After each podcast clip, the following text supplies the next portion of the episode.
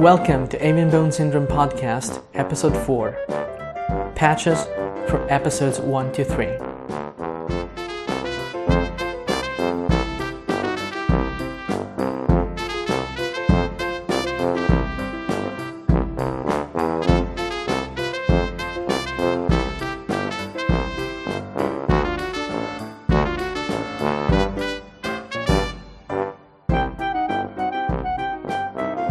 Welcome again to a new episode of Avian Bone Syndrome Podcast. This is going to be a little unusual in that it's a patch episode. Now, what is a patch? I mean patch as in computing, and to quote Wikipedia, a patch is a piece of software designed to update a computer program or its supporting data to fix or improve it. This includes fixing security vulnerabilities and other bugs and improving the usability or performance.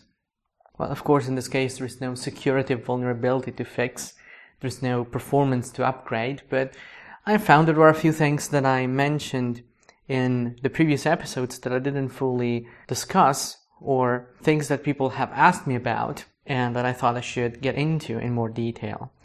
So let's begin with episode 1, eclipses. Some people pointed out that I only spoke about solar eclipses. I didn't mention lunar eclipses, which do exist and do happen.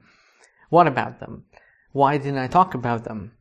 Well, the reason is that lunar eclipses are pretty boring compared to solar eclipses.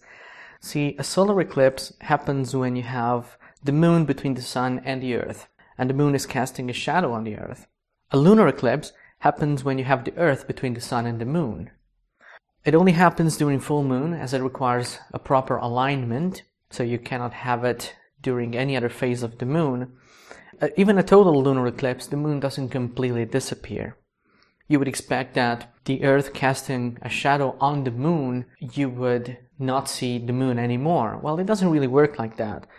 And in this regard, that's actually even more boring than the partial solar eclipses that you barely notice, as we've said in episode 1. Now, the moon doesn't disappear completely during even a total lunar eclipse, because the earth's atmosphere scatters the light that comes from the sun. And the red light, having a longer wavelength, just makes it easier to pass through the atmosphere itself. It's related to the fact that sunsets and sunrises on Earth are reddish in color. That's because the angle of incidence of the light is much lower, and it only allows red light with its longer wavelength to get through. So the moon does not completely disappear, because even though the Earth is casting a shadow on it, some light still manages to get to it. And it's red light. That's why during a lunar eclipse you get this red moon. Now, where this gets interesting is if you were in the moon during such an eclipse, you would effectively see the sun disappear, covered by the earth, just like you see the sun disappear, covered by the moon during a solar eclipse on earth. But the difference is that in that case, on the moon, you would actually see this red flares around the earth. And not only that, you would actually see some of the earth. Even though it would be the dark side, you would still see some of it, because the moon itself would reflect this red light back to Earth. So it would actually be pretty alien to us to witness something like that. And as far as I know, no human has ever seen that in person. But eclipses, when you think about it, are just shadows, and shadows are everywhere in the universe. Anywhere you have light, you're bound to have shadows at some point. And even us, when you think about it, we are casting eclipses on our planet every time we go outside. Sunlight travels for 150 million kilometers to reach Earth. That's around 93 million miles. And despite traveling at the speed of light, of course, it still takes 8 minutes to reach us. And when you think about it, every time we go outside, we are casting a shadow on the planet. We are causing a small eclipse on the planet. So in a sense, we are preventing those photons which have traveled all the way for 150 million kilometers from reaching the ground. Just how selfish is that, right? But that's it for lunar eclipses. As I said, there is not much to say about it because it's not that great. But if you go to my portfolio, you will be able to see collections of pictures from both solar eclipses and lunar eclipses that I've taken, and you will be able to compare them and see for yourself whether you prefer solar eclipses or lunar eclipses. Now, moving on to episode 2, photography and ethics. Well, the ethics part has been covered in quite some detail, so I'm not going to discuss that, but some listeners have asked me more about the history of photography, which I briefly touched. Well, there is a kind of photography, which is not really photography, that's really interesting, that many people are not aware of. It's a system called daguerreotype, and it takes its name from a French, well, artist, photographer, inventor, I'm not really sure what to call him. Now, daguerreotypes do not use film at all. Nowhere in the process film is ever used. And it's based on copper sheets plated with silver, which is then treated so that they would be sensitive to light. These sheets were then exposed, just like a film would be, and the latent picture would be treated with vapor of mercury and other weird chemicals to remove the sensitivity to light and make the image stay, and the whole thing was then put under protective glass. The result of this is something really eerie and unusual that's really hard to describe in words or even just in pictures. You have to see it for yourself. And it's more similar to a hologram than to a photograph. As you move this plate side to side, you can actually see it alternate from positive to negative. It's kind of like tilting a credit card side to side and see the hologram change colors and effectively change shapes before your eyes. And of course, we're talking about the old days of photography, and the exposures were very long. Much longer than we consider long today. There is a picture, there is a daguerreotype made in 1838, 1 year before the procedure was presented publicly by Louis Daguerre, and it's taken in Paris.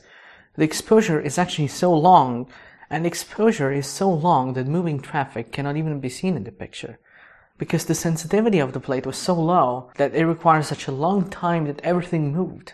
Only static objects were effectively recorded, and you can see some people who stayed long enough without moving, but the result is quite different from reality. There is the story about a Swedish amateur daguerreotypist who actually almost blinded one of his models because he asked him to look straight into the sun for 5 minutes in order to expose his plate.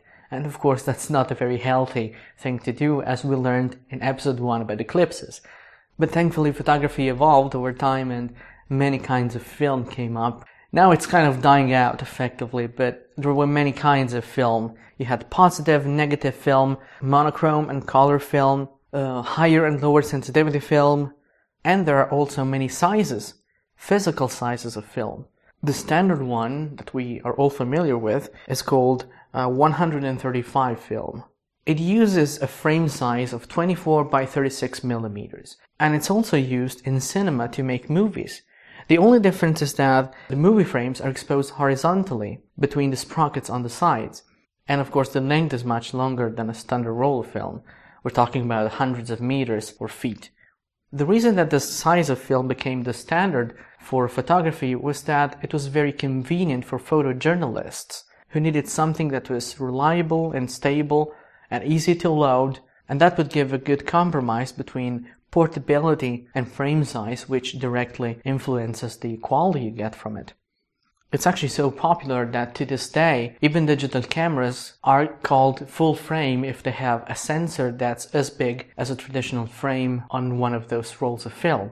I personally do not work with a full frame digital camera because it would make everything bulkier, heavier, and more expensive. There are also many other kinds of sizes. Many digital cameras use APS-C sensors, which are 1.5 to 1.6 times smaller than a full-frame sensor.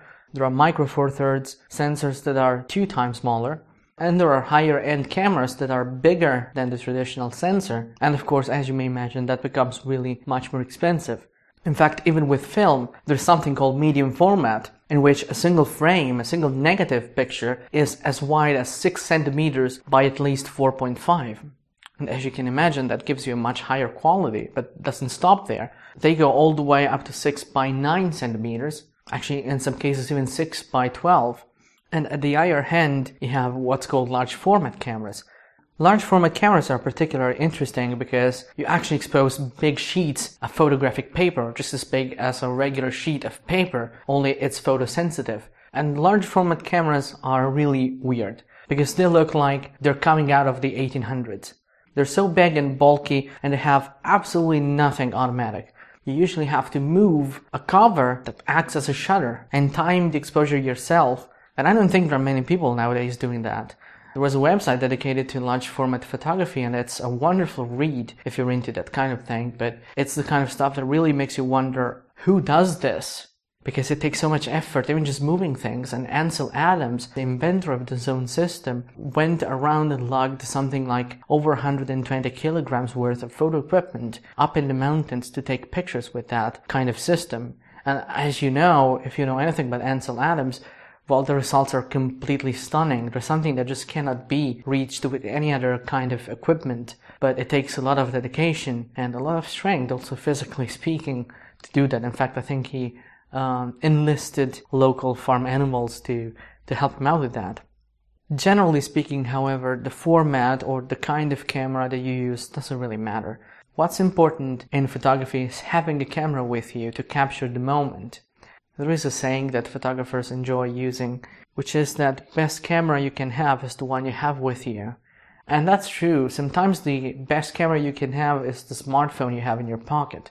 Even though you may not have the best lens or the highest quality, it's still something that you have. What good is having a great quality camera if it's stuck in a bag at home? So my suggestion for anyone who wants to take pictures is just take pictures and don't worry about the rest. There's always time to improve, there's always time to get better, there's always time to learn, but in the meantime, get out there and take pictures, because the most important thing is having fun with it. Now, moving on to episode 3, Privacy Today. This is the episode that probably raised most eyebrows than the rest. And of course, I'm not surprised by that. There's something else I didn't mention in my episode, and I promise this is not going to be as creepy as what I've said. I mean, I actually don't think I can top that, even if I tried. There's something interesting that it's a side effect of all the tracking, all the data mining that all these companies do about us. And it's the creation of what's called a filter bubble. And this term was coined by Eli Pariser in his TED Talk and book, which I urge you to read and watch. I'm going to post links on this episode's description as usual. This filter bubble essentially defines your online world. As more companies track you, let's take Facebook for example, because that's probably the most obvious example of this. On Facebook, you may have noticed that you are more likely to see things by people with whom you interact the most. Especially if you have several hundred friends, you did not see everything that every single person posts. And that's not just an impression of yours. That's precisely what's happening. Facebook learns that you like to talk with specific people. It knows because you do it on the site, so they know everything about what you do on the site. Of course, it's their own site after all. And it will keep showing you things by those people precisely because of that. You may have noticed that when once in a while something else pops up and you interact with that, you will start seeing more by that person. You may have noticed that you are more likely to see political contents about views that are similar to yours, as opposed to the views that are opposite yours. Again, this is not a coincidence. It's done deliberately. A few years ago, Eli Pariser made this test. He asked 2 people he knew to make the same search on Google. And the search was Egypt. Now, this happened during the revolution in Egypt a few years ago. Now, person A, who was following the political unrest and turmoil in northern Africa, got news about the protests in Egypt. Person B, who was not at all interested in all those things, only got results about tourism in Egypt. Why do they do this? Well, there's so much stuff out there. This is the wrong way to help you find content that's relevant to you. Google actually lets you switch between your customized and your non-customized results when you make a search and you're logged into your Google account. If you look in the upper right corner, you will see there's a little button that lets you choose between the 2 things. Of course, helping you out is the official reason for doing this. The real reason, and the not so good reason, is that this is a way to keep you on the site. Facebook keeps showing you things that you're interested in so that you will spend more time on Facebook. And by doing this, you will reinforce what they know about you and you will want to spend even more time on it. That's why Facebook is such a time sucker, because you just cannot get away from it. When you start using it and you start interacting with people, you will keep going there and everything works towards that goal. Even making messaging so convenient on all platforms is another way to keep you on it. And as I said, just like Google reads your email, you can expect that Facebook reads your messages. So whatever you say on Facebook in a private messenger can and will be used, well, not against you in court, but to promote specific things They will monitor keywords so that if you talk politics with your friends on Facebook, you'll probably be getting more contents by other people about politics. If you discuss travel plans in a private message with your friend, you may be getting advertising about places that you have mentioned. Everything is really functional to that goal, and you may argue, well, this is not a bad thing. If I'm not interested in cats, why should I see cats? Well, if you're on the internet, you cannot escape cats. Sorry about that. But more seriously, if you're not interested in architecture, I have no point in Facebook showing me that my friend who's studying architecture is posting all these things about Japanese palaces. I don't care.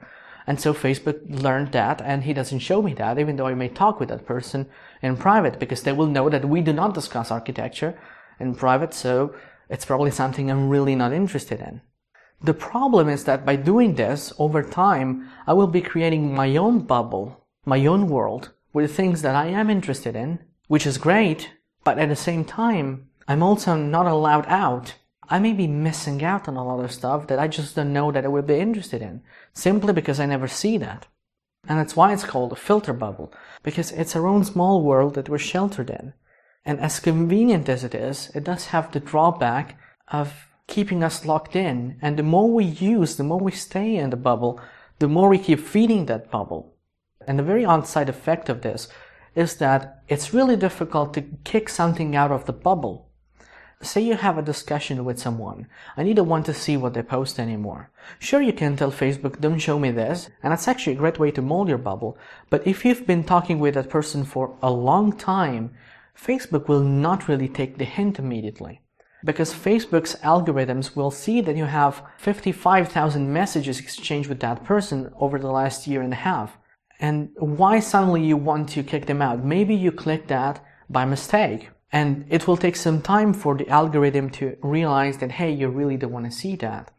And the creepy part, you knew I had to put something creepy in this, if this is not creepy enough, is that Facebook is actually monitoring the way you use your mouse on the site.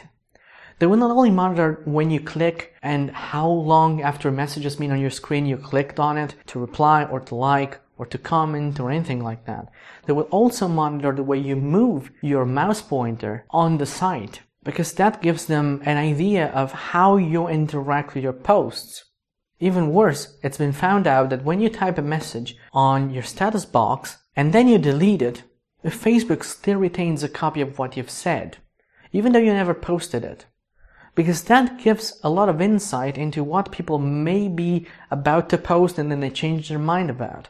So there is a lot of stuff that's going on and that we may not be fully aware of. But as I said in my previous message, don't let that dishearten you. Just know that, well, you have to take a few steps to discover new things. Sometimes you have to go to the most recent, almost hidden link on Facebook, because by default you will only see the things that it deems more relevant. Google Now itself will post things that it will deem more relevant. Twitter is doing the same. When you go to Twitter now, especially on the mobile application and you haven't opened it in a while, it will show you the things that you may have missed. That's what it's called. And when you dismiss it, it actually asks you, did you like this? And when you say no, it doesn't really stop them from showing the same thing next time you go back. It's all used to tweak the things that it's showing you. And again, as you scroll up and down, and you favorite, and you reply to a tweet, and everything, that's also taken into account to recommend your suggestions. Instagram does the same. If you use Instagram, not necessarily a lot, even just enough to kickstart the whole process, if you go to the search tab, it will show you photos and people that you may be interested in. And it's creepily accurate.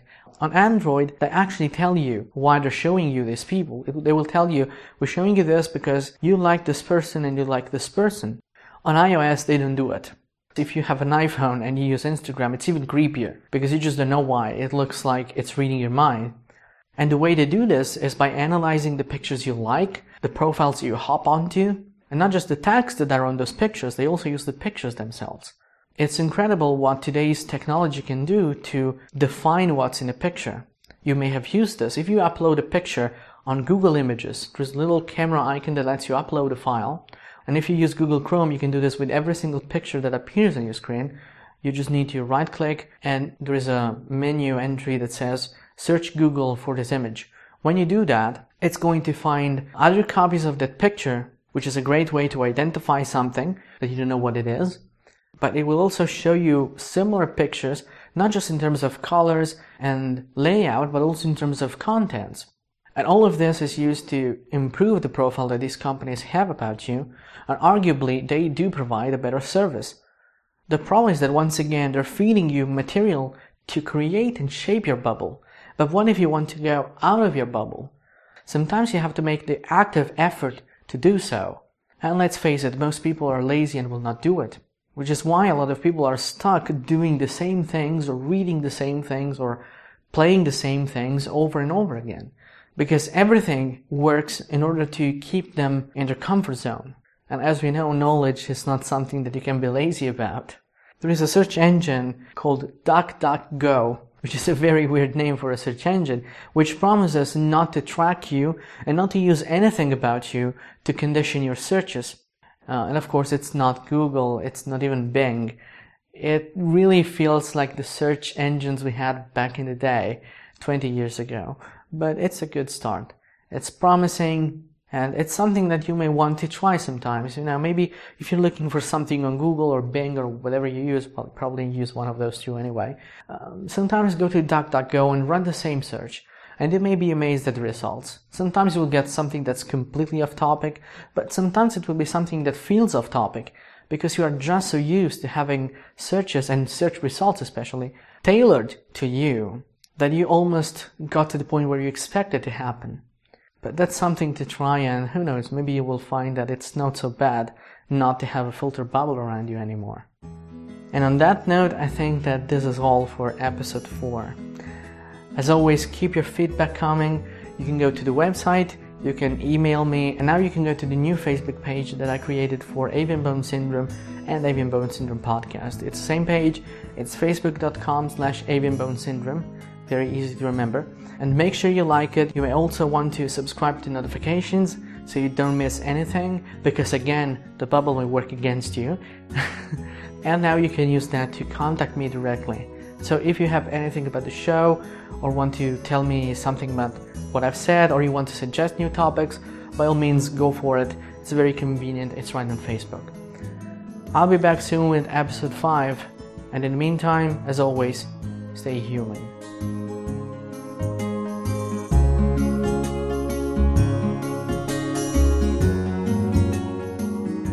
The music used in this episode is Look Busy and Porch Swing Days by Kevin MacLeod of Incompetech.com.